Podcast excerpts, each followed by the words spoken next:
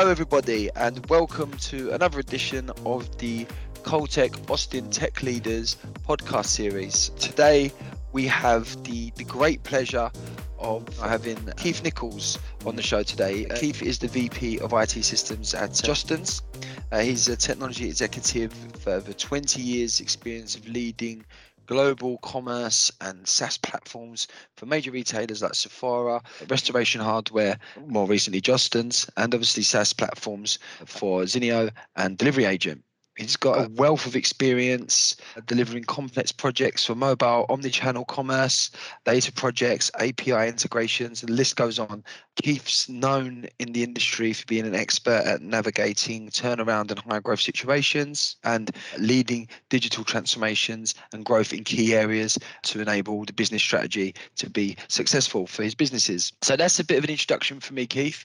But it's always nice to hear from the guests in a bit more detail about themselves and, and their experiences. So would you like to let us know a little bit more about yourself? Sure, my pleasure, and a, pleasure to talk with your audience today, Patrick. So, my background has been kind of an interesting journey. I've been in the tech industry, as you've indicated, for over 20 years.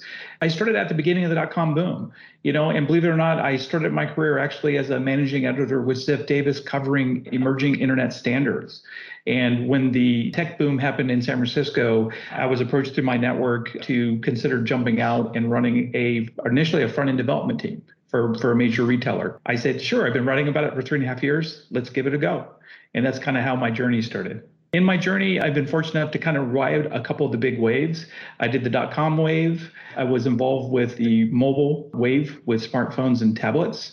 In fact, a, a, kind of a fun little fact one of the startups, Zinio, that I was with, we were actually one of the original uh, less than 25 vendors that worked with Apple on developing apps for the iPad 1.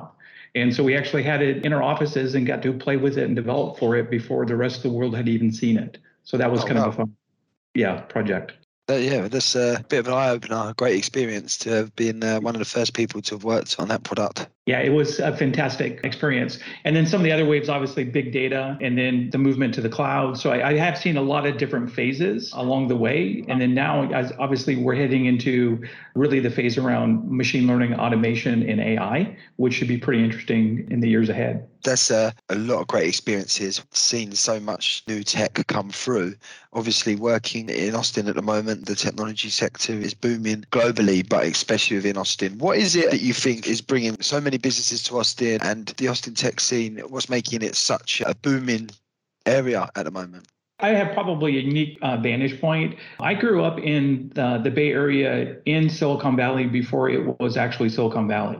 So I was born, well, raised in Sunnyvale and went through the transformation as it became Silicon Valley, initially with silicon chips, if you remember the, the chip manufacturer. Yep. And I would say what makes, and the reason I bring that up is because there's a lot of parallels between the Bay Area at different points in time and where Austin is currently, and what's made uh, markets like Austin a magnet for talent. There's in the originally the Bay Area, right? We had if you really go back and you, and you, really kind of look at it through a historical lens, and and you look at the characters like Steve Jobs, for example, right? The Bay Area had a lot of cultural things going on coming out of the late 60s and heading into the 70s. And there was a strong tendency to blow up things and reimagine things. And that kind of created a cultural acceptance to experimentation and change and pushing against boundaries that were perceived as maybe not movable before. It also, as it evolved, right, we became a, a, magnet for different parts of the globe. And so I grew up in an environment where the cultural diversity was just a norm. you know, yeah. you, you worked with people from all over, different backgrounds, different experiences. And so it was that kind of dynamic interesting cultural, social environment that, in my opinion, is what enabled Silicon Valley to initially take root and grow and innovate as it's done for now close to 40, 50 years now. When I personally started coming out in the Austin area, I had an older sister who moved out here with a private equity company when things first started to take off. So she convinced me to come out and start to visit. Also, I was coming out here for some of the, the conferences and things like South by Southwest, as well as some of the tech conferences. And the parallels reminded me a lot of San Francisco, especially during the early dot com days. There's an energy level of creativity.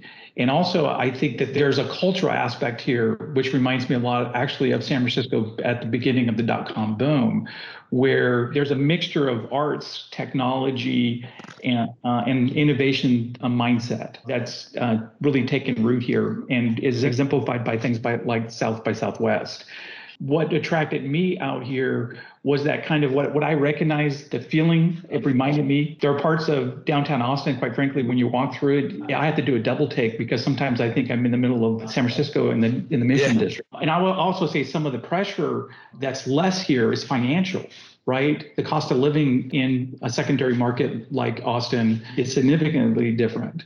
Like when I moved out here in 2018, the cost of my house was a third of what I was paying in the Bay Area uh, for the same size. So I think it's the combination of being able to, to, the quality of life is higher, the ecosystem of people and creativity mixture is here. So it all kind of lends itself to something that the Bay Area has been struggling with due to financial pressures. As things get more and more expensive, it's harder to live. And so, as people, in my experience, I've always described, you know, if you've got somebody who is not in survival, they're able to use that energy to be creative. If you're in survival, it's harder to be creative. And so, if you're able to get into environments where money is not a problem or is less of a problem, it helps foster that creativity, and innovation, which is the hallmark of Silicon Valley. Yeah, I mean, this this is such a great point, and yeah, well delivered. The amount of ideas, creativity, idea sharing that we're seeing is amazing. There's so many businesses that have sprung up and the idea sharing is actually between those businesses is enabling companies to explode and grow much quicker. So yep. having that community sharing of ideas creativity all around you can only be a good thing. So um, yeah it's really really exciting to see. And as i say it's, it's, a great comparison you're making against san francisco. The cost factors you're seeing a lot of other businesses from the west coast now moving into austin for the obvious reasons but it creating this uh, hub. of creativity technology just growth of businesses. Yeah it's really really exciting if I'm able to layer on another aspect of what makes Austin interesting, you know, Austin is the capital of Texas. What that inherently brings along with it is we have a strong government and military presence here as well. So not only do you have like the startup environment, and more recently with a lot of the tech companies creating second headquarters here, including Oracle, Apple, Google, et cetera, we've got a really interesting combination of government entities military industrial complex, startups, and established companies. So there's a really unique ecosystem where you've got all those interplaying at the same time. San Francisco, even though people think of it as the capital of California, it's not. Sacramento is. So it doesn't, it doesn't, I actually think Austin's got an advantage over San Francisco because of all these things coming in one location it's a really interesting time and it's got so many positive aspects about it. And i wonder if austin has become the tech hub it is and, and continues to, to prove to be. What piece of advice could you give to uh, or would you say from that you've learned when companies are trying to deliver digital transformation or transformation programs how can they best set themselves up for success I've had the experience of working again across a lot of different companies, startups to medium sized to large companies. You know, so that answer can be very different depending upon the maturity of your organization. But I would say if I was to take a, step back and say, well, what, what are some common themes across those industry segments? I would say preparing for transformation, the, the number one thing that's helped out with all transformation, regardless of company size for me, is being able to put in place some type of robust integration framework. You know, typically I've used something like MuleSoft ESB or Boomi from IBM or even one of the open source frameworks like Apache Camel. And well, why is that important? If you think uh, about the nature of doing a lot of rapid transformation, you're going to be moving things in and out of your architecture. And one of your bigger expenses tends to be the amount of work and rework that gets done for integration between systems. So, what I particularly like about the, the classic ESB model, in, uh, Enterprise Service Bus, which, by the way, is an evolvement from the original TIBCO type model of the bus framework model, is that if you get it in place between systems, it becomes a lot easier to plug and play things out of that model. It, it, inherently moves it more towards a services oriented model and, and eventually a microservices model by leveraging that. So for me, I would say, and you end up spending a lot less time on integrations because of because of the way those frameworks work. For me, that's been probably the thing that I always do pretty quickly initially when I go into a new company and I start looking at what we're going to be doing. I make sure I get the integration framework in while we figure out the other larger game plan. Uh, and it saves me a tremendous amount of time. Some other things that I do that actually are, you know, not very costly, but help out with identifying how you attack your issues is you want to put together an integration architecture diagram and identify essentially areas where there are a lot of technical debt and you can get to that technical debt in a variety of ways one of which i've done using something like sonarqube to, to look at code deck technical debt you can also use your help desk or your development system to take a look at the amount of time being spent on emergencies. So when I come in, typically one thing I always do is I'll typically change whatever priorities or severity levels they're using. Most folks use, you know, Atlassian Jira, right? Is that's pretty much the common one yep. I, I across the most. Most folks will just set it up, you know, using things like P1, Sev1 for high, P2, Sev2 for medium, P3, Sev3 for low. But what they're missing consistently, which is really easy to add, is the concept of a critical layer, a critical priority. So I typically will add in a P0 and a Sev0. And why do I do that? Is because if you don't have that, you're not capturing really the things that disrupt work things that cause folks to, to drop projects, whether it's an emergency on the tech side or emergency from a business contract or whatever. And they tend to, if you don't have that extra P0 or Sev0 layer, you, you don't know how much of your time is being spent on things that interrupt the plan. And it's an easy thing to add in.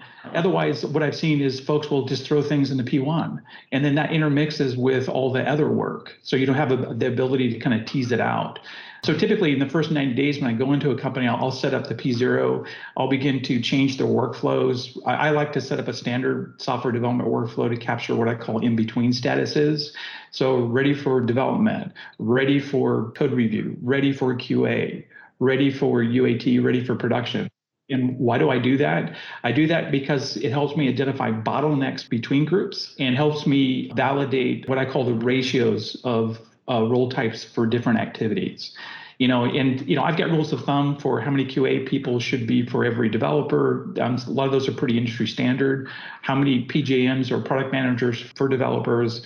However, those things will vary organization by organization depending upon what you're dealing with. So it's always good to have a double check um, as you change ratios, you know, and get things in more balanced to see if those bottlenecks get better or they don't, because those are the things that keep, I call them rocks in the shoe. They create things that slow things down and will eventually impact your transformation projects by a percentage. You know, it depends on how bad the things are. I also find that, again, if you're able to measure the P zeros, we'll just call them P zeros, uh, that's what I typically call them, or, or red alerts. I'm a big Star Trek fan. If you're able to measure that, then you can take those P zeros quantify how much you're spending your time. If you get to the root cause, then if you start to address those things, you can see how much time you get back, which then can apply towards guess what transformation projects. Because you're either spending your time on you know moving the ball forward or you're spending time treading the water and keeping from drowning. Yeah you know, I can tell you a story. I won't mention company names because I don't want anyone to feel bad. But for example, I came into one company that was an acquisition from a larger company. And the CIO of that company, when I was going through the hiring process, he let me know he was really, really frustrated with this acquisition team because they were signing up for everything quarter by quarter. They hardly ever made any movement on what their commitments were. And so he wanted to understand is it a skill set problem? Is it something else? I we, we can't figure out why this team isn't delivering. So I went in and I applied some of these basic stuff, set up P zeros, put in the workflow, began to track things. And the other important configuration setting is uh, that I'll call it too is I always track what I could, you know, basically maintenance work versus development improvements, enhancements versus project delivery, right? Measuring teams over doing the same methodology year over year, I found typically a high performing team will typically have somewhere between 10 to 20% of maintenance work. And then the rest of their time is actually spent towards uh-huh. evolving the business through project delivery transformation projects, right? This particular company, when I came in and I set up all that stuff and began to measure them, what I found was that they were spending 90% of their time on maintenance and only less than less than five percent transformation. So, so what was interesting was a couple of sprints after I had that measurement, I was able to sit down with the CIO and go, okay, I'm validating your perception. Yes, the team is not getting any of the transformation work done. And, and it's because they're spending their time on maintenance. And so obviously the next question is, well, what makes up that 90% of maintenance? And as we began to drill into it, what was really fascinating was they bought what they thought was a SaaS platform company. But really, what they bought was a company that was doing re, they were basically taking the code base and recreating it for every client. So it really wasn't SaaS, it was a custom install with, by the way, enhancements be, that were different between each client for every single project. So the code complexity of managing all those different versions and not having the concept of a SaaS where you have a configuration layer in the app, right, which lets you scale with as many clients as you want, wasn't there. And so I had to break the news to him. It's like, well, you thought you bought a SaaS platform, but you, you didn't. You bought basically a custom code base that's being recreated and extended for every client that you got. And so that was a big light bulb moment because they were expecting to scale the client base from about 25 to 50 to thousands. And you can imagine if you did that model with thousands of clients, it's unsustainable. It's going to fall and, down, and, yeah, of course. So little things like that can lead to big icebergs you know you'll see it something that sticks out of the water and there's a lot more below it than what often meets the eye that's a good example of a real situation that happened and a real uh, discovery and so basically deciding to put everything that they were doing on that current code base on hold and then refactor it into guess what a saas platform and it gave them the ability to scale the business after that so that's that was a good a good example. So there's a lot of stuff I covered in that example. The idea of you know these p zeros to measure basically fires or your emergencies the concept of putting in place you know workflows that let you measure things between teams. The concept behind these things is if you're able to, to deal with the things that create emergencies it creates more bandwidth to apply more towards transformation. So you're either treading the water and continuing to do things that cause you to continue to tread the water or you resolve those issues and you get more time and energy to push towards really evolving and becoming better. And i think we all want to evolve the business business and become better. And another thing I've done too, which has been really interesting, is I've come into companies many times and helped them set up their PMO process. And with that, I've also established essentially a revenue and an EBITDA for projects uh, in order to double check really what things we were focused on working on for transformation. That's an important thing to do because if you're not, if you don't have a way of qualifying really what are good opportunities versus what aren't, you may find yourself suffering from first in, first out, you know, being at the whim of the business and not being able to prioritize things that would move the needle more meaningful forward. So I find that money solves a lot of problems. And so if you're able to get rid of the the noise, emergencies, and then if you're able to have more time to then put it towards things that actually create more revenue or save more of your operation costs, that gives you more money to then grow the team to do more transformation. So it becomes a, a cycle of improvement. Little simple things you can do like that, that, that believe it or not, within a short period of time, you can really begin to move the ball forward quickly. That's so interesting because you say the overall impact on the program or the or you know the transformation program that making little changes has is you know are massive, right? So that process of thinking, putting that within your transformation program, and looking at small things you might think are insignificant, but actually slowing you down. You know, you put all of those things together, and it creates a much better program. And then obviously saves money on the back end, which then can give you the opportunity to scale the team with better people and then deliver better projects, right? So it's um, yeah, it's, it's a really really interesting point. Great piece of advice there. In terms of obviously you've seen the dot com boom, you know, mobile, you know, and everything else. In the future, looking forward, what do you see as a piece of technology or a solution or a way of working which is going to have the biggest impact? Wow, that's a big yeah. question. Yeah. Um, you know, and and you can't answer a question like that in a vacuum. I think as we've seen with like COVID, for example, there are world events of things that will change the dynamic of the landscape, right? And then your focus uh, needs to change in order to continue to operate. You know, so my answer for that two years ago would have been different than now. you know, my I would say in today's environment, if you take a look at not only the importance of being able to enable a business to operate from anywhere, so that your employees can live anywhere. I think that is important because if people are able to live someplace that they're happy, they, they they're more productive and you get the best out of them by creating an environment where they're happy, right?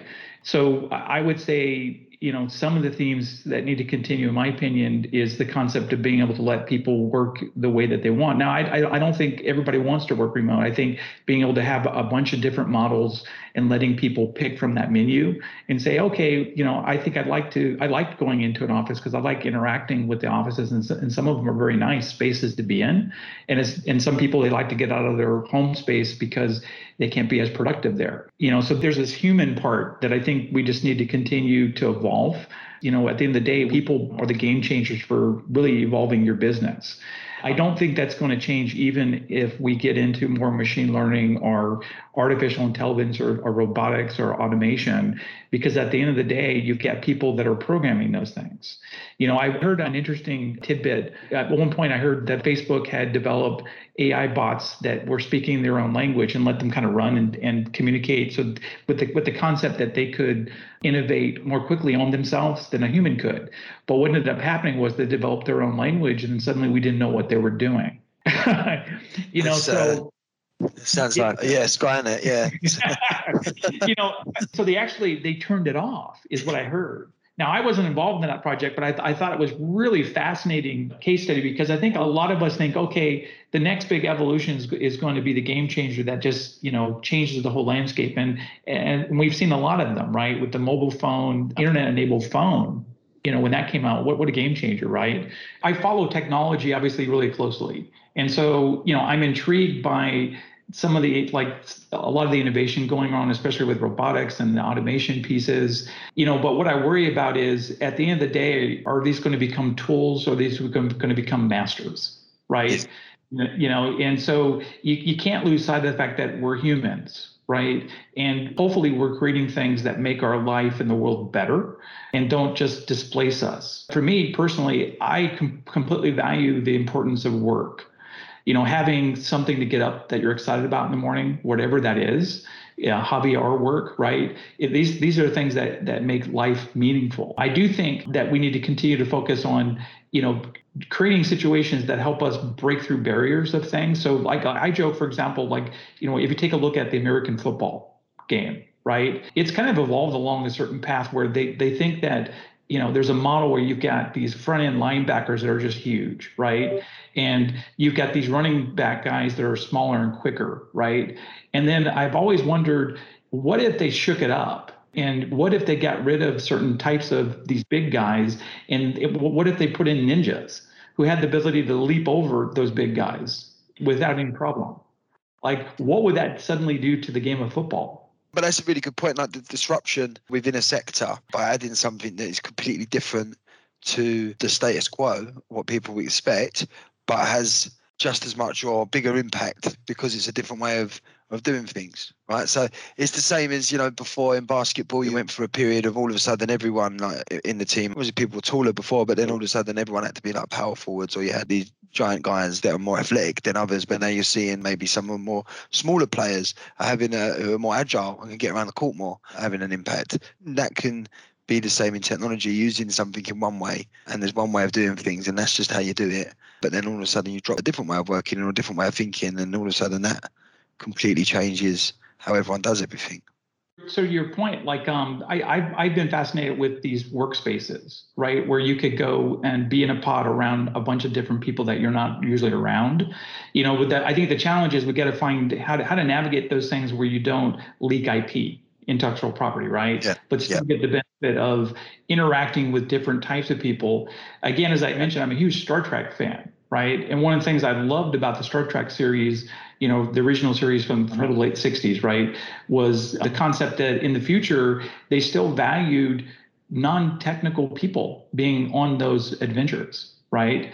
You know and why is that important? Like when big data first started to break i started having conversations with our executive team about hey well maybe we shouldn't just hire a data scientist. Maybe we should hire you know archaeologists or somebody who deals with large amounts of data and analyzing them to come up with meaningful understandings of culture because that's what we were trying to do with that big data. We were trying to model an understanding of a culture aka our, our customers typically right? And what better person to do it than an archaeologist or an anthropologist right? And those people were cheap at that point because they were undervalued because they didn't have the right technical skills but they had the right analytical skills you know so i think this pairing of technical with different types of disciplines i think is where a lot of innovation is going to happen. And because it creates disruption. Again it's like introducing something into an ecosystem that isn't usually there and then you end up evolving something through that partnership that's better right? So I don't put bets necessarily on specific technologies because there are game changers. Although, I, like I said, I'm amused and follow a lot of things from the evolution of battery technologies to whatever. You know, I think the human aspect is something i am particularly focused on, just because that's where you get your you, you can throw the best tools at any at any situation and how often do those tools not get used or get used enough yeah so, AKA, the technology tools by themselves are not going to solve your business transformation problems. It's people. So, yeah. how do you break down the barriers? And that answer, quite honestly, is unique for every business. Does that answer your question? I know it's kind of yeah. No, uh, it certainly does. I think there's so many different ways of working, so many different things can come out. But at the end of the day, people are always going to be at the forefront of everything. Having someone to implement the tools, having someone to implement a plan, having someone to think around different ways to disrupt. One answer that it could be that the things that, you know, solutions or ways of working or things that's going to have the biggest impact on the technology market is people one way or the other that you look at it. So that's a really interesting angle to come from. Thank you very much for that. I suppose one last thing that I'd like to cover and ask everyone on the show if you was to give one piece of advice to someone who's starting a transformation program or going through that challenge at the moment, what would it be? If it one piece of golden advice. I suppose we went into a bit of detail about it earlier around making sure that the you know the little things are covered. But if there's anything else that you could add, that'd be great. One of the things that I have always found really fascinating, like I follow Warren Buffett. You know, you should follow people that are really successful because they'll give you nuggets, even if they're not in your industry. They'll give you insights into things that you may not have thought about. He's got a couple wisdom pieces that I've used, but one that's applicable to this is never underestimate the power of compound interest. and and that kind of gets back to this incremental savings by improving model that we talked yeah. about. If you can every sprint cycle you know find you know 1% or 5% savings of time imagine how much that adds up to in a year. You know even 1% in a year you've got 25 dev sprints. Typically if you're on a two week sprint cycle in a year you're then you're talking 25% that's one fourth of your team's time within yeah. one year by getting well 1% incremental improvement every sprint. So it adds up, you know, so it's the power of compound interest or compound change. So the art is how do you find those things? And so hopefully by talking about the P zeros and some of the ready for statuses and changes, uh, looking at maintenance percentages versus innovation percentages, and using those as benchmarks to understand where is your team on that continuum and then addressing those things to reduce time on maintenance versus being able to apply it to innovation those those are the things that i found regardless of the, of the company industry space or size it pays out big dividends over time and again don't underestimate the power of an integration framework. I'll do consulting with startups, and a lot of them will be like, "Oh, no, no, we're focused on our MVP. It's not important that, that oh, well, we'll do that later." And then invariably, what happens is they have a, a breakout opportunity, you know, with a, a major vendor, and it requires them to have a robust integration API, and they don't have it. And so it puts that opportunity at risk. Or in some cases, they lose that opportunity. I can tell you when I put in the integration framework for Zinio, the reason that we were able to do the Apple iPad 1.0 project that I referenced in the 16 week time frame that gave us, and that was from start to finish, 16 weeks, pretty short for a brand new code platform, Cocoa at that point, a brand new application had never been used with brand new user interface, right? No keyboard, just touch. We were able to do that project because we were able to focus on really the application that was unique to that iPad. And we were able to leverage all these existing APIs that we had already developed for our commerce platform. And if we didn't have those APIs, and we weren't able to stub out the application with XML stubs that map to those APIs, there's no way we would have get that project done in 16 weeks. And we wouldn't have been able to stay in that group of initial companies on the iPad uh, 1 launch.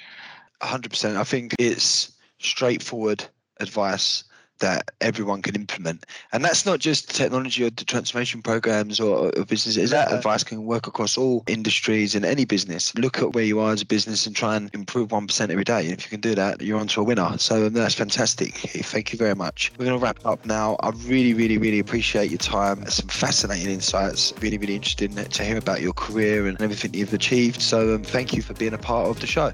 My pleasure, Patrick. Thank you. No problem. Thank you very much, Keith. Have a lovely day. I'll speak to you soon. Okay, cheers.